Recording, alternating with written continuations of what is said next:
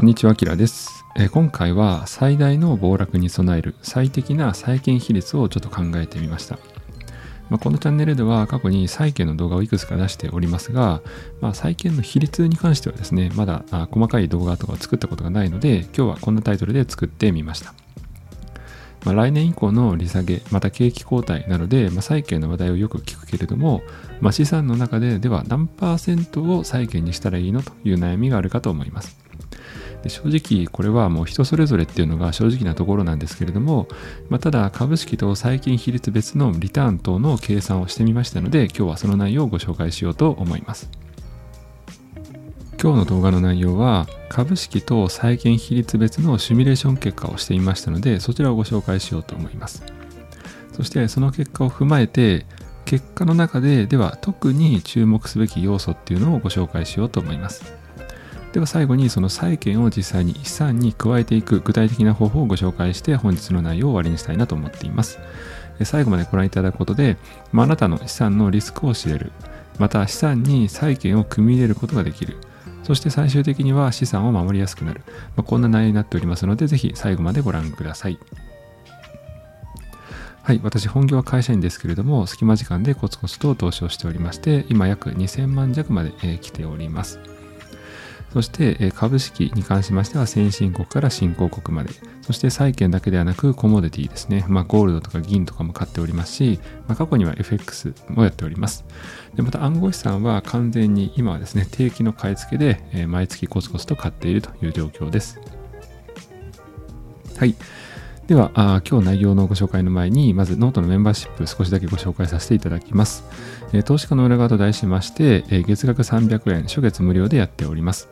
えーほったらかし投資に不安があったりとか、この債券のようにですね、分散投資に興味がある、そんな方を対象に、まあ、投資額1000万円超の売買内容を書いております。また、ミニコラムも書いておりまして、月大体4本以上はですね、記事を公開しております。概要欄にリンクを貼っておきますので、ぜひ気軽に遊びに来ていただけると嬉しいです。では本題に入っていきましょう。参考になりましたらぜひチャンネル登録、グッドボタンよろしくお願いいたします。なお、投資は自己責任、自己判断でお願いいたします。それでは始めていきましょう。はい。ではですね、まず今回のシミュレーションを行った前提条件、こちらをですね、ご紹介しようと思います。いつも通りですね、ポートフォリオビジュアライザーでちょっとバックテストをしてみました。で期間は今回1972年の1月から2023年9月。これがこのポートフォリオビジュアライザーでシミュレーションできる最長期間ですね。こちらを採用しています。で開始時の資産は1万ドル。まあ、日本円で大体今ですとま150万円ぐらいですか、それぐらい貯まった後に毎月積み立て投資をですね、えー500ドル、まあ、6万円か7万円ぐらいをですねコツコツとやっていくということです。そして、えアセットのですね、リバランスというのは年に1回に設定をしております。そして投資銘柄はシンプルにも2つにしておりまして、米国株式と米国債券、こちらの2つです。そしてこの米国株式100%、米国債券0%からですね、米国株式0%、米国債券100%までですね、50%ずつ変更させてシミュレーション結果を表にまとめておりますので、そちらをご紹介しようと思います。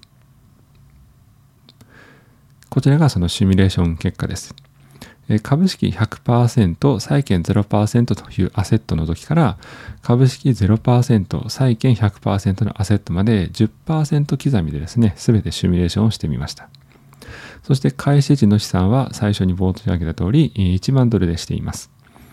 そして毎月約500ドルですね。500ドルの積み立て投資をした場合の約50年間シミュレーションした結果の最終時の資産がこちらの値になっています。そして対株式100%というのは株式100%のこの最終的な資産割るその時々の資産で割り算しています。なので、例えばこちら約2倍ということで書いてありますけども、これは株式100%の時の最終時の資産、この2943651ドル割る1434969。この時には2.05ということで、まあ、約最終時の資産は2倍の開きがあるということを意味しています。そして年成長率というのは、このポートフォリオ、まあ、アセットですね。この資産がどれだけ年増えていってるかというのを表しています。そして最大のリターンというのは、1年刻みですね。例えば2000年のリターンはどうだったのか、2001年のリターンはどうだったのかというのをずっとですね、約50年間計算していって、最大のリターンがあった年というのをこの数字で表しています。で、一方、最悪のリターンはそれの逆バージョンですね。まあ、多分コロナショックの時とかが現れ、もしくはリーマンショックですかね、の時だと思いますけれども、こういうふうに最悪のリターンを示した時はいつだったのかと。その1年間を見てみたときに、まあ、最悪のリターンだった数字を表しています。で一方、最大の下落幅というのは、ある一時からある一時までの最大の下落幅ですね。その時に最大でどれぐらい資産が減ってしまったのかというのを表しています。そして、このポートフォリオアセットですね。アセットの変動の安定さを表すこのシャープレシオ。高ければ高いほどそのアセットは安定しているということを示しています。そして年率のリターンで出したもの。これが今回のシミュレーション結果ですね。で、この、まあ、シミュレーション結果からですね、いくつか感じることがありますので、まずはちょっとそこを一緒に見ていこうと思います。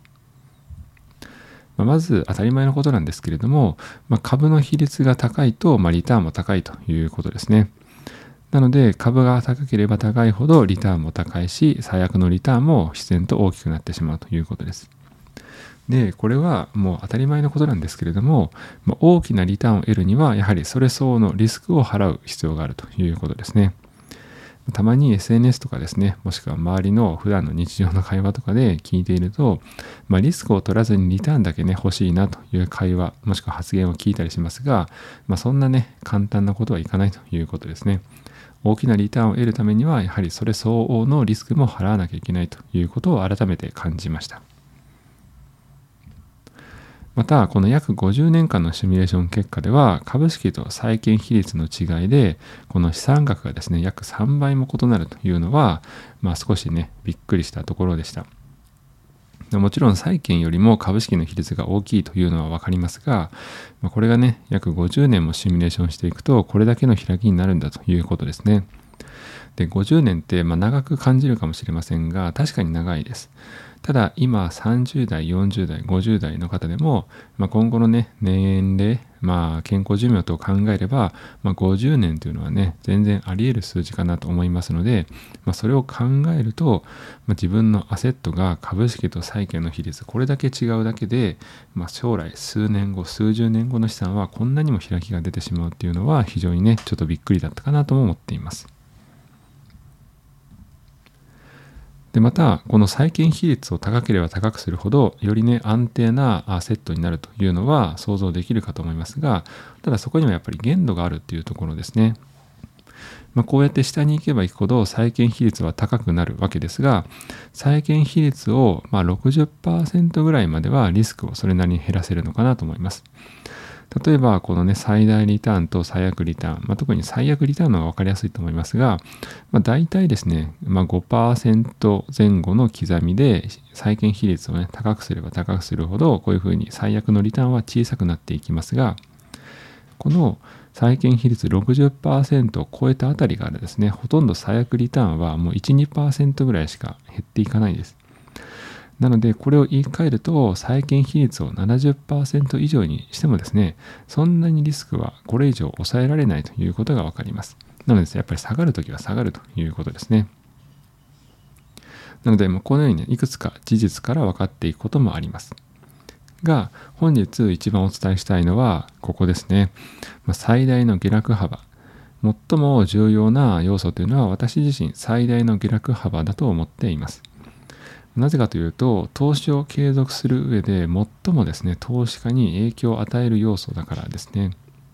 まあ、SNS 等でもですね、この下落が辛いというなどの声が圧倒的に多いですね。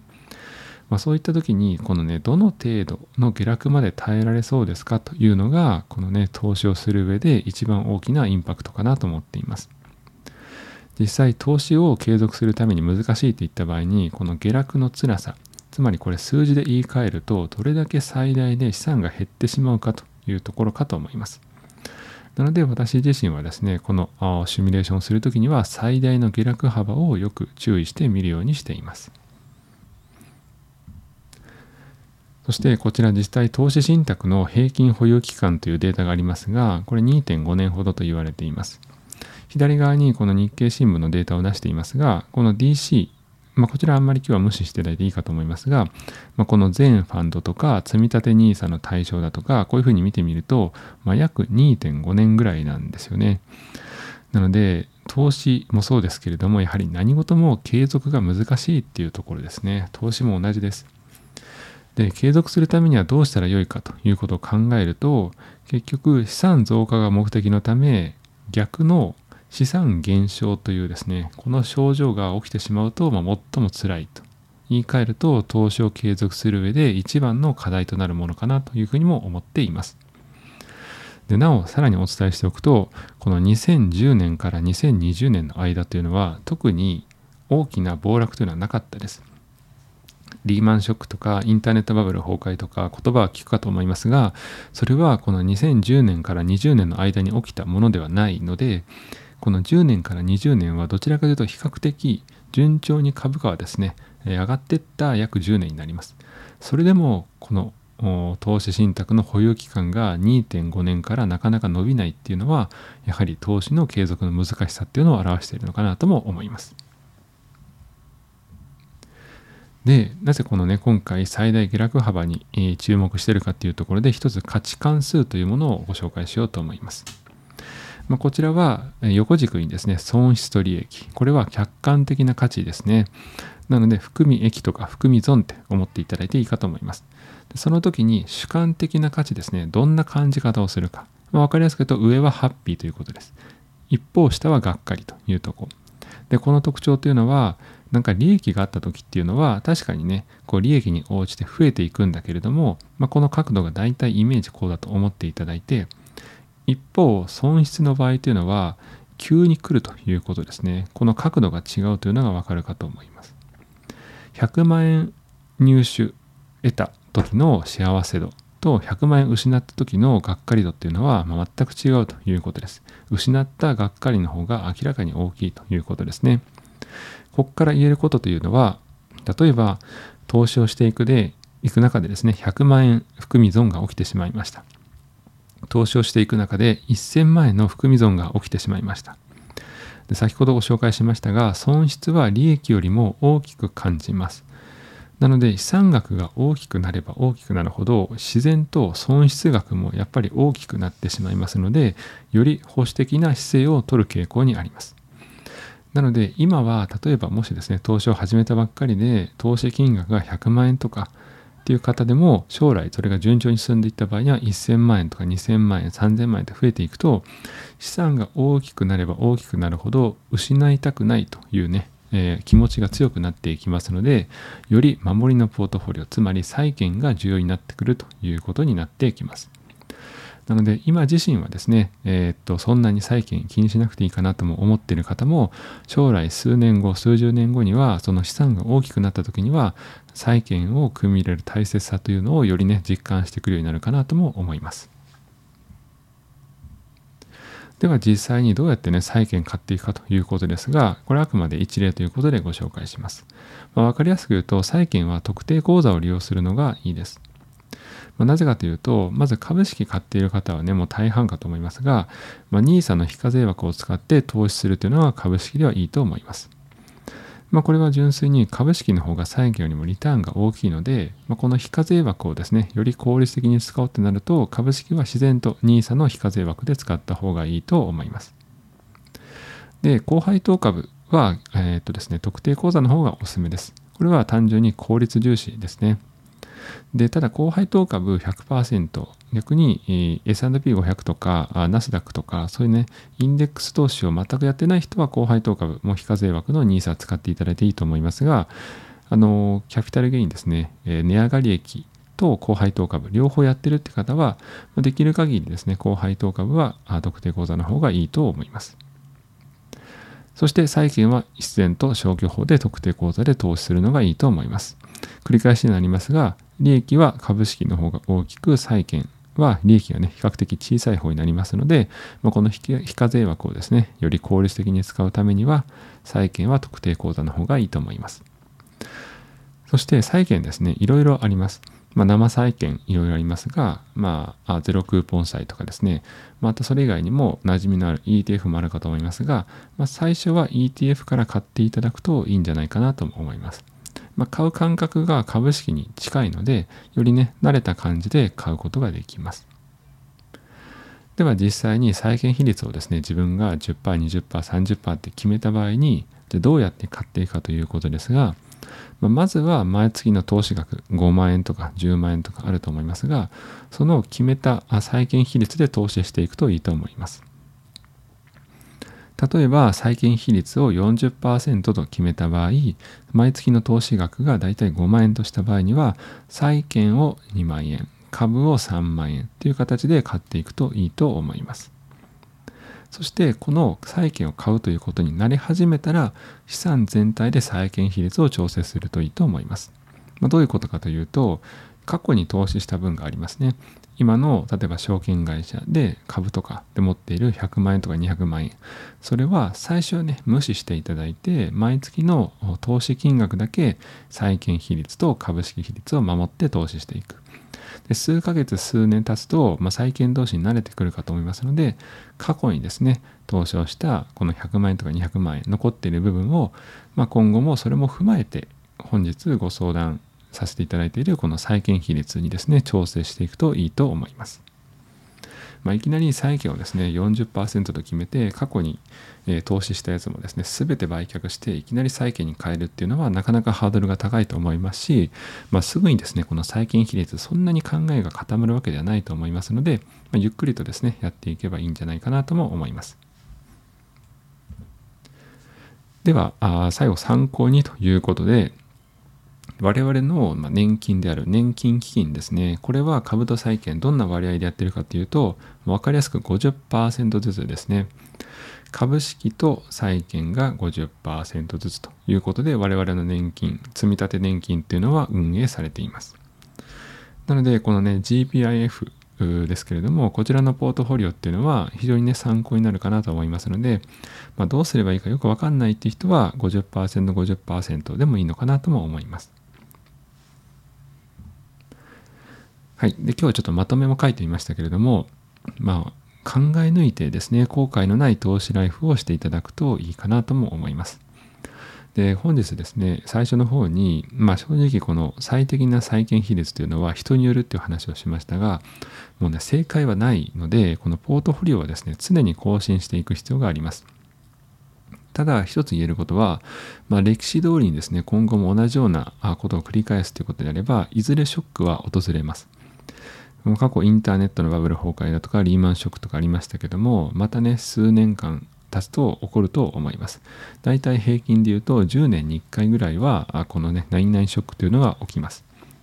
なのでそのために準備をねしておけば、まあ、後悔はないと思います。で過去のショックと比較にならない暴落があったとしても、まあ、今ね分かりきっている歴史の中で最大のことはやっていると思いますので、まあ、精一杯やったと自分なりに納得ができる、まあ、後悔のない投資ができると思います。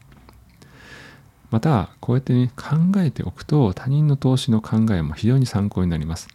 何も考えずに自動積み立てで毎月5万円これだけを買っていくとやっておくと、まあ、何も考えていないのであんまりですね他の方の投資の話とか本を読んでもですねそんなにこう学びがないっていうことが経験上あります。